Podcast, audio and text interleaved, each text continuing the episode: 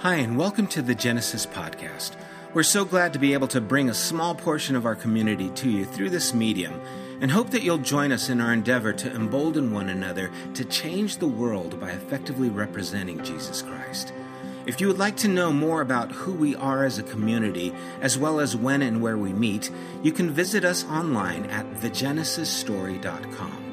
Also, if you have benefited from this podcast in any way or would like to participate in what we're doing here at Genesis, would you consider partnering with us by donating online again at www.thegenesisstory.com?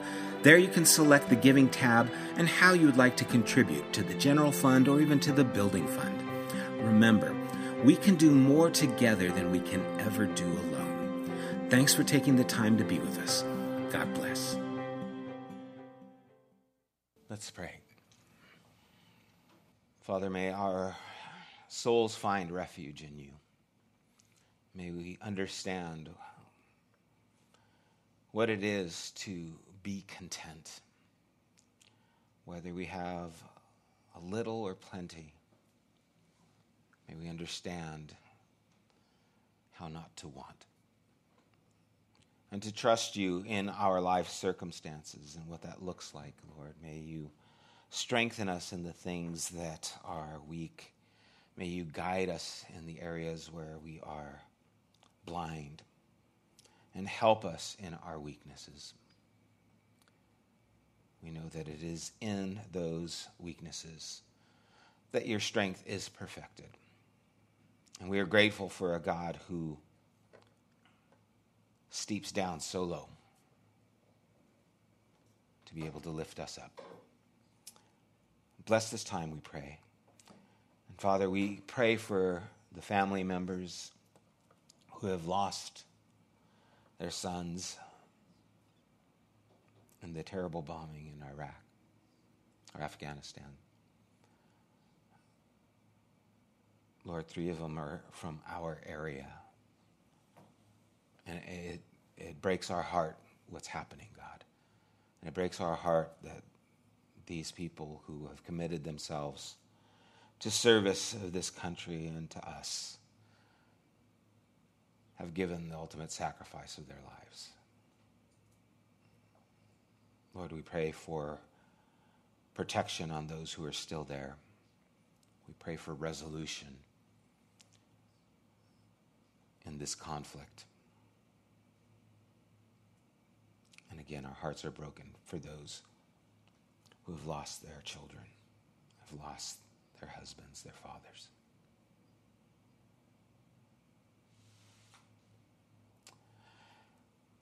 Lord, may our hearts break, even as theirs do. Bless our time together, we pray. In Jesus' name, amen. Well, good morning. Sobering news things that have taken place. Again, I think three of the 13 servicemen who lost their lives were from this area. Um, I think two from Rancho, or actually four. Two from Rancho, one from Norco, one from Indio. And then there was another one up north, I think, in Roseville. Um, and it's heartbreaking. And so our hearts continue to go out to the family and these things that are happening. Um, again, among the other things that are happening, reminder uh, we are open. It is hot outside, so I think everyone just about has come inside. We've got a few people who are outside. If you feel uncomfortable being inside, by all means, we have outside available. We do uh, recommend that if you have not been fully vaccinated and you are indoors, that you do wear a mask. If you have been fully vaccinated and you come inside, a mask is not required. Um, mask isn't being required or asked of anyone. We're asking you to be careful for yourself and trust that you will be. As you know and have heard, most people now, I think, know people who have had serious complications because of COVID or have even died. Um, and this uh, new outbreak, the Delta variant, is spreading pretty widely. And so do what you can to protect yourself. And I, again, recommend vaccination. I think that's the best thing we can do. And I know there are people who have a hard time with that. I understand that. I don't want to minimize your concerns or belittle them, uh, but we want to do all we can to be careful and see that you're healthy and safe. So I share those things with you as well. I know last week I forgot to mention that, uh, you know, part of our worship is our giving of finances as well as time. And so we are here because there are a number of people who are faithful in giving. And so we want to remind you uh, that that is why we are here. And I don't know when things are going to totally change, and I don't know what the new normal is going to be like, but we're going to continue pushing forward in a way that we believe represents the kingdom of God, and gathering here together is one of those ways. And so, if you want to continue to support Genesis, you can go to our website, thegenesisstory.com, and we have listed there a bunch of ways that you can give. You can give through Zelle, Venmo, you could mail in. I know we still get checks mailed here. Uh, there's even a tab where you can just go and put your credit card information there online. Uh, that credit card information, they do take a percentage out. I forget how much it is like 4% or something like that goes towards the banks because, you know, they don't have enough money. Um, so, anyway, these are areas where you can continue to support Genesis and what we're doing. And as you support us, we want to be a support to our community. And so on September 7th, we are going to be taking lunch and dinner to the nurses in the ER. Uh, Last time there was about 70, but there are more right now because of the COVID outbreak. I know that just recently they set up the tents outside again uh, to help handle the increase of people who they're getting so they can have people with COVID in a separate area. Um, and so we are going to be giving them lunch and dinner. We are partnering with Hitch Burger Grill and uh, if you would like to help be a part of that and give towards that directly, you can just mark on uh, your donation nurses, and we'll see that that money goes there. We are going to pull the money from our fund to give to that cause regardless. And we're also going to find out the ICU nurses and see how many of them there are. I've got a connection with the ER nurses because my daughter works there, and so, and I've trained a bunch of their dogs too. So, um, but we want to do this because, as you probably have seen and have heard, uh, it's the nurses who are dealing with a lot of the emotions that go on when they have to talk to the family and let the family know that their loved one is not going to make it or it doesn't look good. It, it, it is them who are left with the patients when the family can't be there because they are infected with COVID. And so uh, a nurse who is a stranger to them is the person who is bringing comfort to them. And that's a difficult thing to put someone in. And so there is a lot of PTSD that is taking place in uh, the nurses because of this kind of just uh, bombardment of grief. Um, that we want to show that we care about that and do what we can to just at least let them know we know that something terrible is happening and they are there dealing with it. Uh, as I've mentioned before, they're having a hard time filling spots for nurses. They are offering them a whole lot more money. My wife is actually working for a company that tries to place nurses in positions. And again, they're offering them a lot of money just to get them to go and fill into these places. And so this is happening all over our country, but it's definitely happening here.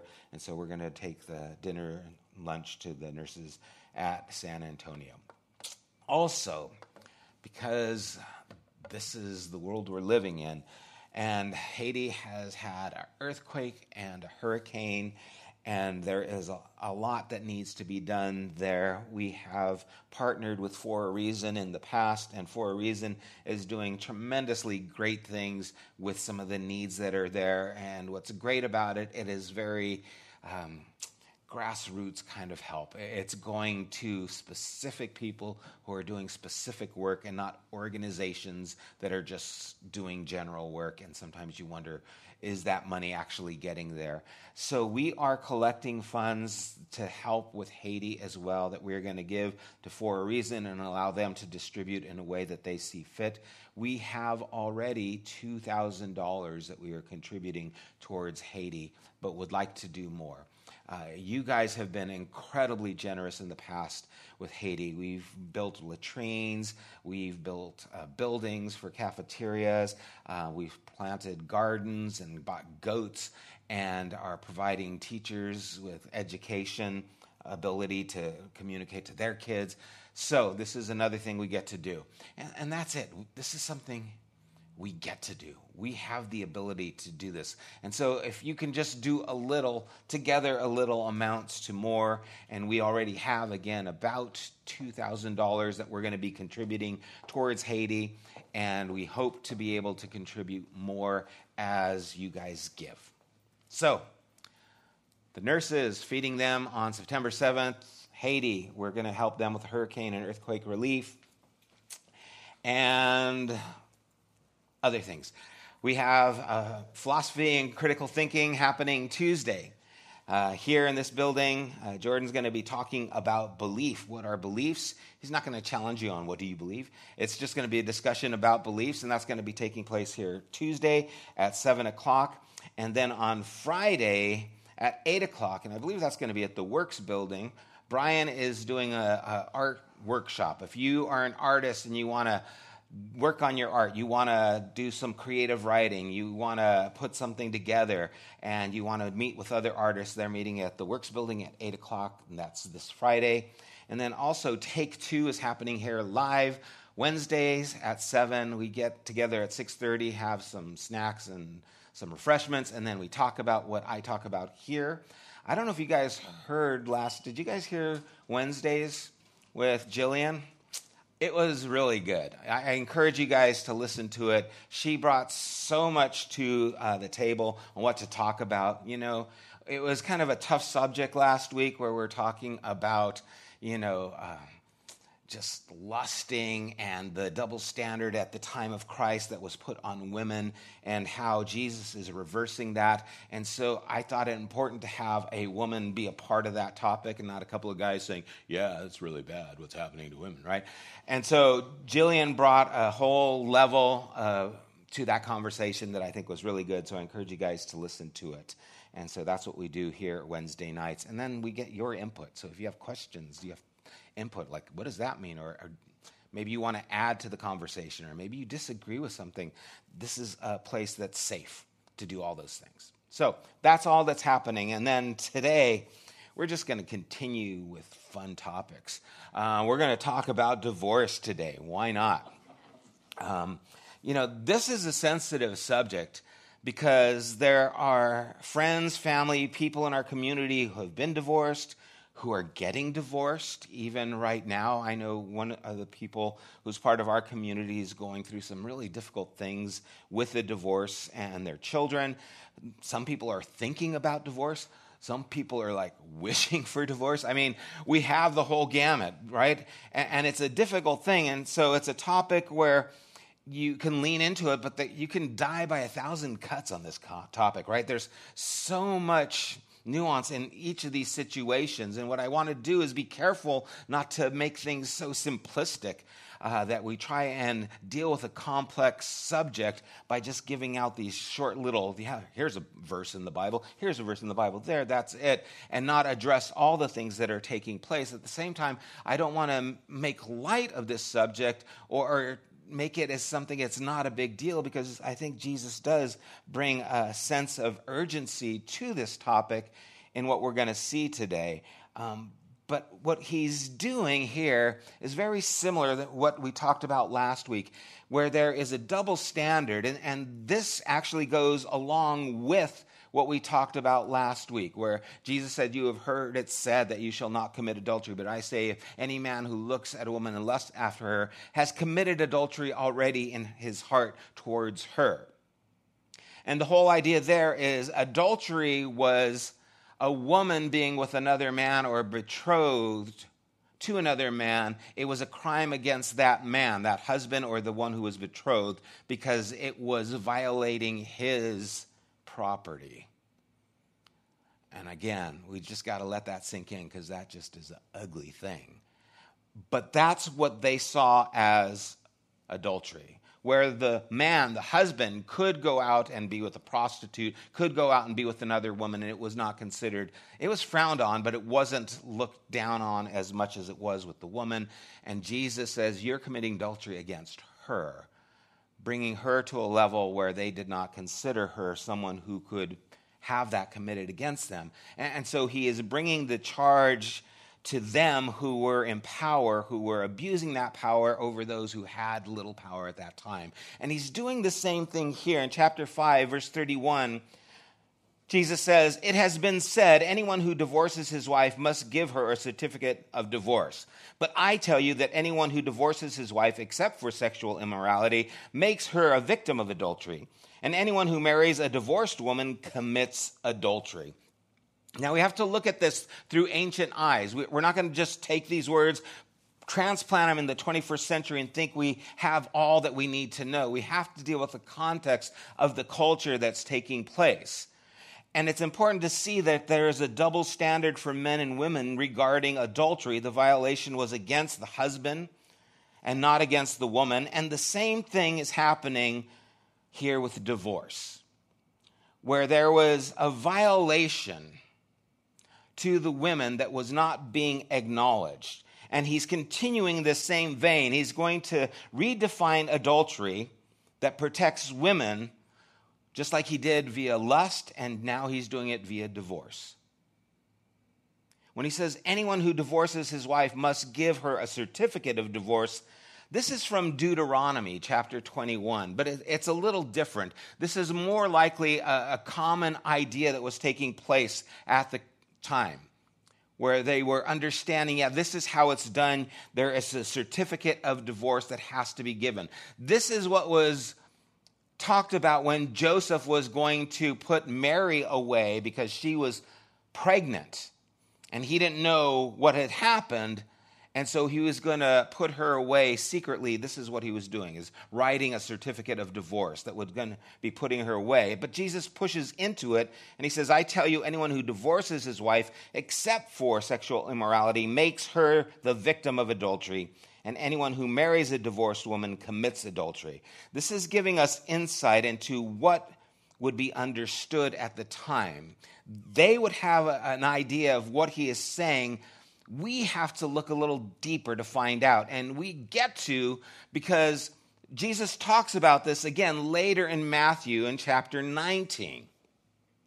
Now, Matthew's gospel is not a a gospel that is linear, where he's just going, here happened Tuesday, and this happened Wednesday, and this happened Thursday. He's giving ideas and segments that are trying to help people understand. And really, he's got five different segments, and the whole idea of the five is represented to the Pentateuch, the, the Torah, and the five books of Moses, and there's a lot of correlation to those things. But in Matthew chapter 19, verse 3, some Pharisees came to test him, Jesus. And they asked, Is it lawful for a man to divorce his wife for any and every reason? Get the nuance there. Any and every reason. Haven't you read, he, Jesus replied, that at the beginning the Creator made them male and female and said, For this reason a man will leave his father and mother and be united to his wife, and the two will become one flesh. So they are not longer two, but one flesh. Therefore, what God has joined together, let no one separate. Why then, they said, did Moses command a man give his wife a certificate of divorce and send her away? Jesus replied, Moses permitted you to divorce your wives because your hearts were hard, but it was not this way from the beginning. I tell you that anyone who divorces his wife except for sexual immorality and marries another woman commits adultery. And there at the end, we see really the same words that we saw in chapter 5. But there are so many interesting things happening here. Even though it's roughly the same thing, he's really dealing with something more that's happening. What we're doing is trying to understand Jesus here, not trying to counsel someone, right? This isn't Jesus giving marital counsel for someone who's struggling and saying, here's how it is. You can't get divorced unless it's this. That's not even the conversation. That's not what he's dealing with here. Remember, there were 613 laws in the Torah. that they divided up. And there are two basically that deal with divorce and remarriage. Jesus isn't touching on all those things, he is dealing with something very unique. And one of those is in Exodus 21, verse 10, where it says, If he, if a man marries another woman, he must not deprive the first one of her food, clothing, and marital rights. And marital rights has to do with sexual intimacy. If he does not provide her with these things, she is to go free without any payment of money. And what that means is she does not owe anything. She is free. It is okay for her to be divorced because he is not providing for her. Now, again, there's no way to step into this without just getting like creeped out because this is terrible. We're living at a time where polygamy was common. It was common for many reasons, none of them good, right? It was for warfare, disease, economic reasons, none that we can justify, none that we can say, yeah, so it was okay. No, this sucks. This stinks. This is terrible. But what is happening here is a large step forward because what was happening at that time is a man would have a wife and then he'd find another one, he'd get another wife, and then he would neglect the first wife because he's got a new one. Like, like she's just an old garment that he's putting away, right? He, I bought a new car, I'm gonna leave this one parked in the garage. And so now, what, do, what is her recourse? Now she's being neglected, she's not being provided for and so this law was to make sure that she had those things, that she wasn't deprived of food, clothing, marital rights. If she was, she had the right to leave, be divorced, and could not be required to stay. So we're just framing things here, okay? Now, I hope you've got questions because I sure do. I look at these things and I'm like, what the hell, right? I mean, I'm really thinking that. I, am trying to figure out what's going on here, and I, I think you're supposed to do these things. And I, I think what Jesus is doing is pushing us towards these things. In Deuteronomy 24, there's another passage. It says, If a man marries a woman who is, becomes displeasing to him because he finds something indecent about her, and he writes her a certificate of divorce, gives it to her, and sends her away from his house. And if after she leaves his house she becomes the wife of another man, and her second husband dislikes her and writes a certificate of divorce, gives it to her, and sends her from the house, or if he dies, then the first husband who divorced her is not allowed to marry her again after she has been defiled. That would be detestable in the eyes of the Lord. Do not bring sin upon the land of the Lord your God is giving you as an inheritance. Yeah, that's just weird too. Now, a certificate of divorce, again, was a formal legal document that had to be observed by two witnesses. In the certificate was written that the woman was now free to be with another man. And it would protect her from the idea of committing adultery was a violation against their laws. The question at Jesus' time that was prominent was if a man marries a woman who becomes displeasing to him because he finds something indecent about her. Now, what does displeasing and indecent mean? Tim Mackie, who's like a, a Hebrew scholar, says the matter of indecency is a technical phrase that is only used here in all of ancient Hebrew. We have no other instance of this phrase ever being used. So there's no other place where we can connect to try and understand this. We have this sentence and we got to figure it out. And that's what the rabbis would do. They would say, What does it mean to be displeasing? What does it mean to be indecent? And so when the rabbis came across something like this, they would debate it. And there were two prominent thoughts on this at the time of Jesus that were written. Some of them were written in the Mishnah, some common writings from them. And, and so one of them was Rabbi Shammai. And for him, indecent means something sexually indecent, sexual infidelity. Rabbi Hillel didn't focus on the word indecent, but focused on the word displeasing.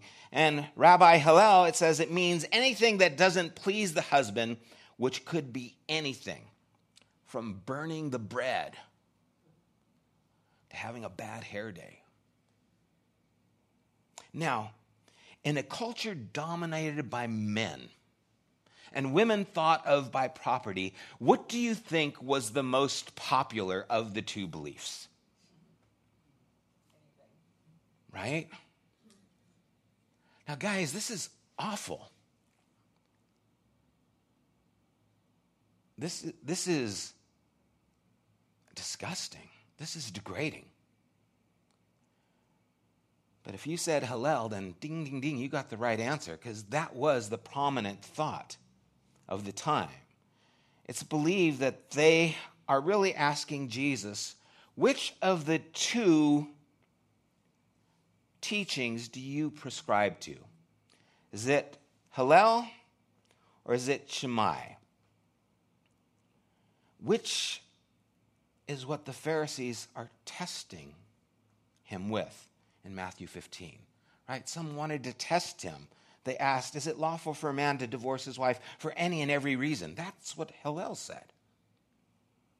And again, this is not a pastoral counsel. Jesus is responding and say, Here's what we need to do.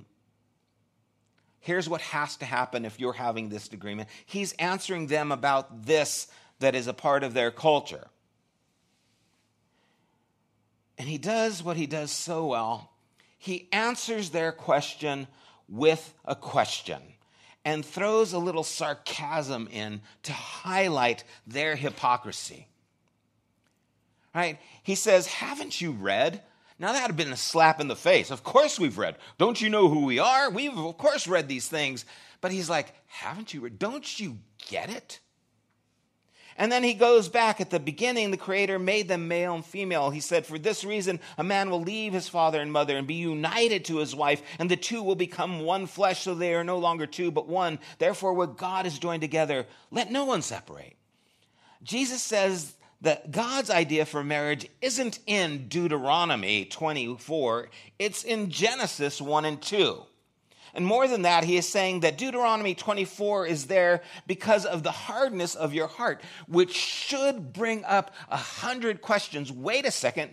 You mean there is writings in the scripture that are there because people are messed up and it's not really the best way to do things, but it's the way that things kind of have to be done at that time because of where they are? And if that's the case, is that still happening today? Is that why Paul can say, I, not the Lord, recommend this. What do we do with that? This isn't black and white. This isn't cut clean. Answer for every person in every circumstance. Here's a couple of verses. Boom, go away, be happy, right? That's not what's happening here. And when the Pharisees respond, then why did Moses command that a man give his wife a certificate of divorce and send her away? First of all, Moses didn't command it. He permitted it, but it wasn't a command. And when Jesus pushes in and says, I tell you, anyone who divorces his wife except for his sexual immorality and marries another woman commits adultery, this is almost the word for word answer of Rabbi Shammai, his interpretation. And when Jesus is speaking about divorce in Matthew 5 and 19, he's talking about that debate. He's not commenting on Exodus at all. He's just talking about a debate that was happening. So, one view is divorce only for sexual infidelity, the other for infidelity, discretion, abuse, or abandonment in Exodus. And again, Jesus isn't giving counsel, he's confronting injustice. And what was the double standard of Deuteronomy 24? Interpreted at that time, it was a man could divorce his wife for any reason. The wife couldn't do the same. What if my husband's a lazy jerk? Can I divorce him? What if my husband's not providing for me? Can I divorce him? What if he's abusive? Can I not divorce him?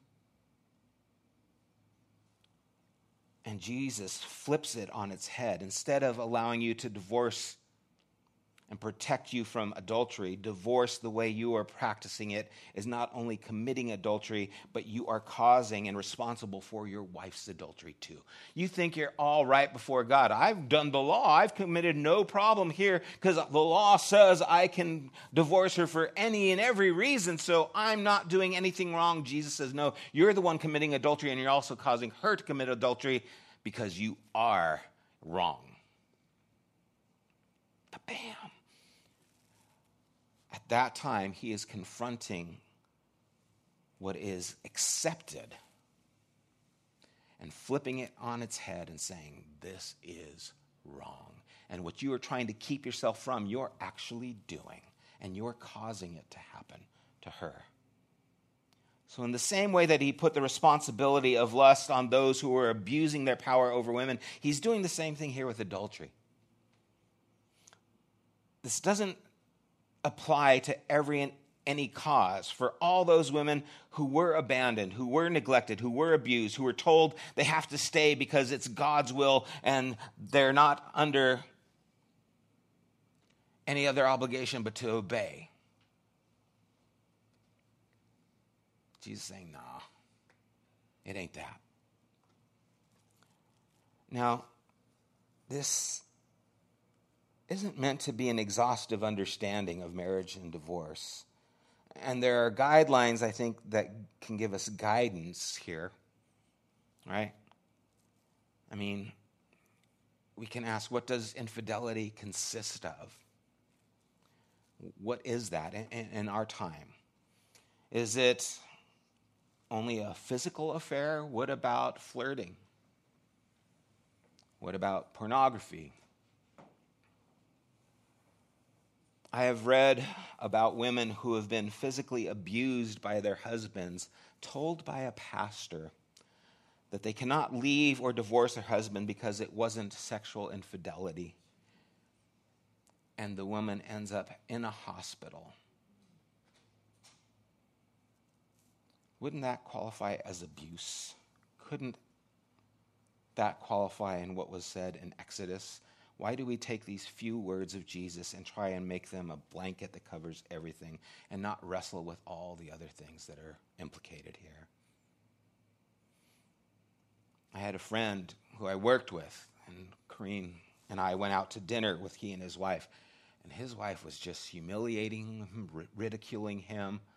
And because I worked with the guy, he was telling me a lot of the problems that he had, that his wife and he were not close. They were not intimate at all. His wife was always going out with her friends, spending all his money. He had to file bankruptcy. And she didn't change. She just kept spending money they didn't have. But she wasn't unfaithful. Does he have no recourse? Is that, sorry, Bible doesn't say that. I had another friend who I actually sat in a counseling appointment. This was a rough one because I wasn't the person doing the counseling. I just had to sit there and listen. And her husband had such a gambling problem that it affected their life. They, their kids were in private school. They had to pull them from private school because they couldn't stay there any longer. He gambled away her car so that she had no transportation. She ended up buying another car that he also gambled away and the pastor said, Well, he's not being unfaithful to you, so you have to stay with him. And you can't kick him out of the house because that's not the proper recourse. He ended up losing the house to his gambling problem. So she couldn't stay in the house with him because he gambled it away. And she had to go and live with her parents, her and her kids. And I remember sitting there going, Whoa, whoa, whoa, whoa. Is there no requirement for him? Is there no accountability for him? Is she just at the mercy of his whim? She, she has no recourse to this situation just because you got one verse? What about her rights? What about not providing for her? What, what about those things that are affecting her and her children? Doesn't she have the responsibility to take care of them? I counseled a couple where the husband made his wife cut her hair short because he didn't like other people looking at her. And would take the keys of the car away like she was a teenager when she did something that he didn't like. Had another situation where the husband quoted scripture to me. Said, I need to tell his wife to submit to him because that's what the Bible said. While he was abusing alcohol, abusing drugs, and acting like a monster in his house. And I cussed him out. And it's the first and only time I've ever cussed someone out in counseling, and I'm proud I did it to this day. How dare you use the Bible to justify your acting like this? I know couples who have had affairs, got counseling, who have remarried and are doing well. I know other couples who forgave their spouse's affairs and they keep doing it and have been divorced. How are we supposed to deal with all these situations? Right? I mean, I think we can say that God hates divorce and, and that separation is not a good thing and, and it hurts. That it's not the optimum situation, but in light of all the things that happen, we can't just put a blanket statement and say that's always the case. I think we can also say that sometimes it's better to divorce than remain in the abusive, neglected, unfaithful relationship. But I think it's also easy to say that sometimes divorce just is the easy way out. And people go there too quickly irreconcilable differences. My wife and I have been having irreconcilable differences since we've been married for 37 years. And I don't expect them to stop. It is our commitment and seeing that really we believe the heart of God is for us to be together and work these things through that has enabled us to push into these things. And it's been hard man, we've had some years that were just rough. They were just barren. It was it was hard times.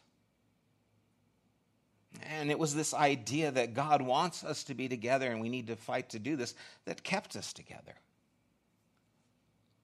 And if we didn't have that ideology, I don't know what would happen, right? And what Jesus does do is he flips the double standard of power driven political system of his day on its head. And he doesn't tell women to get divorced, but he does not tolerate men treating them like a piece of clothing that can be thrown away. And when they do that, he calls them on it and says, You are guilty. And you see, this is why I love Jesus. One of the reasons because he takes those who are being marginalized and he lifts them up and he equates them with the powerful and he calls the powerful on their hypocrisy. And this is the politics of Jesus. He does this. And that's why it's so different than our policies and politics, because it's always seeming to be those who are in power who oppress those who are not, who use the laws to, to manage things for their own benefit who are able to work the system because they have helped build the system or are supplying the money for the system, who control the media and all the different things that are happening, right? We, we hear and we know about these things, and the politics of Jesus says, you know what? I don't care about your power. I care about these people, and we have to do what's right by them period. And anytime we try to, oh, I'm going to use the Bible and I got a verse for you, you can't do that. Oh, you can't do that. When people tell me, well, you know, the Word of God, say, what Word of God are you talking about? Is it the Deuteronomy that's giving concession? Or is it the Genesis at the beginning? Is it Paul when he says, I say to you, but not the Lord? What do you mean? Because I, I don't want to throw this at, I don't want to use God as the force that keeps people in a place that they shouldn't be in. I don't want to use the Bible to force submission to a tyrant. I won't. And Jesus doesn't. And so when we look at a subject like divorce, first off, let's realize that this is hard. If you're in this situation, my heart goes out to you because I know you didn't want to be there. And whatever things have happened that has caused this to happen in your life, how can we work for what is good for you, for this situation? And sometimes it's not an easy thing, sometimes it's hard. I know so many people have been hurt in their marriages, been abused, been taken advantage of, been lied to. And I wish we could protect everyone from that, but we can't. And so we deal with the mess of where we're at. And we try and get the heart of Jesus involved with the decisions that we make so we don't take things lightly, but we do not continue the system of abuse and neglect. And it's not easy. And it's definitely not fun. But I hope this challenges us the way we look at the Bible, the way we understand Scripture, the way we need to step into these things, not just with 21st century eyes not the ancient eyes that were dealing with certain things that maybe could shed a lot of light on how we need to approach these things and not be flippant with people's lives and throw a Bible verse at them as if it's going to be the solve, solve to deal with all their problems. Sometimes you got to get in there and debate it. You got to argue. You got to find out what can be done, what can't be done. Sometimes you can't do anything but cry with them and hurt with them because that's where they're at. And I'm thankful that Jesus does not ignore the injustice and that raises up women to a level where you cannot treat them like this. If you do, you're in violation of the heart of God. Let's pray.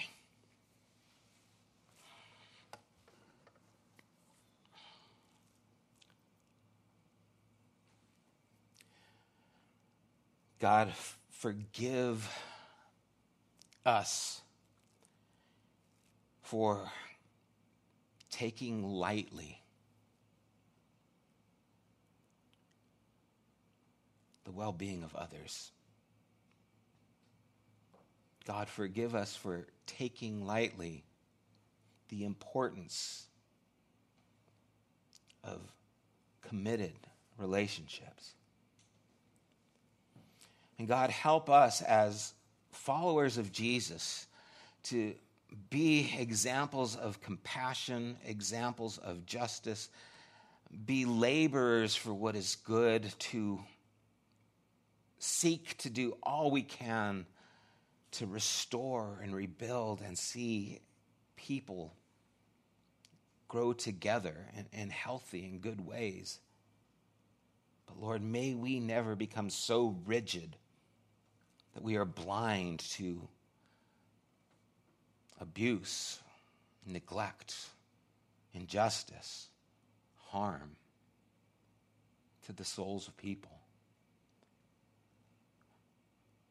God, I pray that the things that have been expressed today will challenge maybe what we've heard, maybe what we've believed, maybe how we've dealt with things.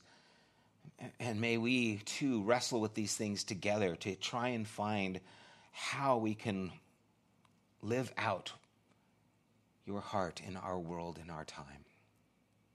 How can we better understand you when there's so little information and there's so much harm and difficulty? Lord, may this be encouraging that you want people to do well, to succeed, to be one. But you will not be blind to the hurt that takes place. And for those who have been in relationships and divorced, may you bring healing. May you bring peace. May you bring understanding. May you continue to move them in a way that is good and healthy and safe. Lord, I entrust all these things to you in Jesus' name.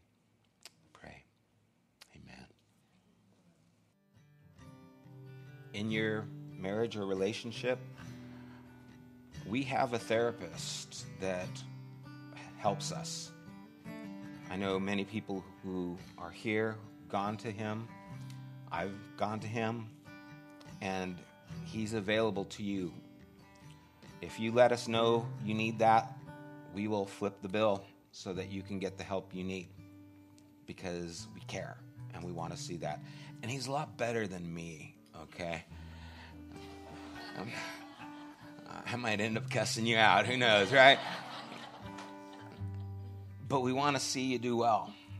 We want to see you healthy. And so, if there is that need, please let us know so that we can help in that way because we do want to see things work out. And also, if, if you have questions, we can talk about it. I might not have answers, I might give a response, but we can at least discuss it and maybe collectively get a broader understanding and at least get closer through the dialogue. And so that's what we want. I think that's what this is about. Right? This isn't about me telling you what God wants. This is about us striving to know what God wants in our hearts. And so may the heart of God be found in our lives and in our relationships that provide safety, that show concern and care, and are committed to the growth of one another. God bless you guys. Have a great week. You have been listening to the Genesis podcast. We invite you to join us at one of our weekly gatherings. You can find more information at www.thegenesisstory.com as well as opportunities to help financially support this podcast. Thank you for listening.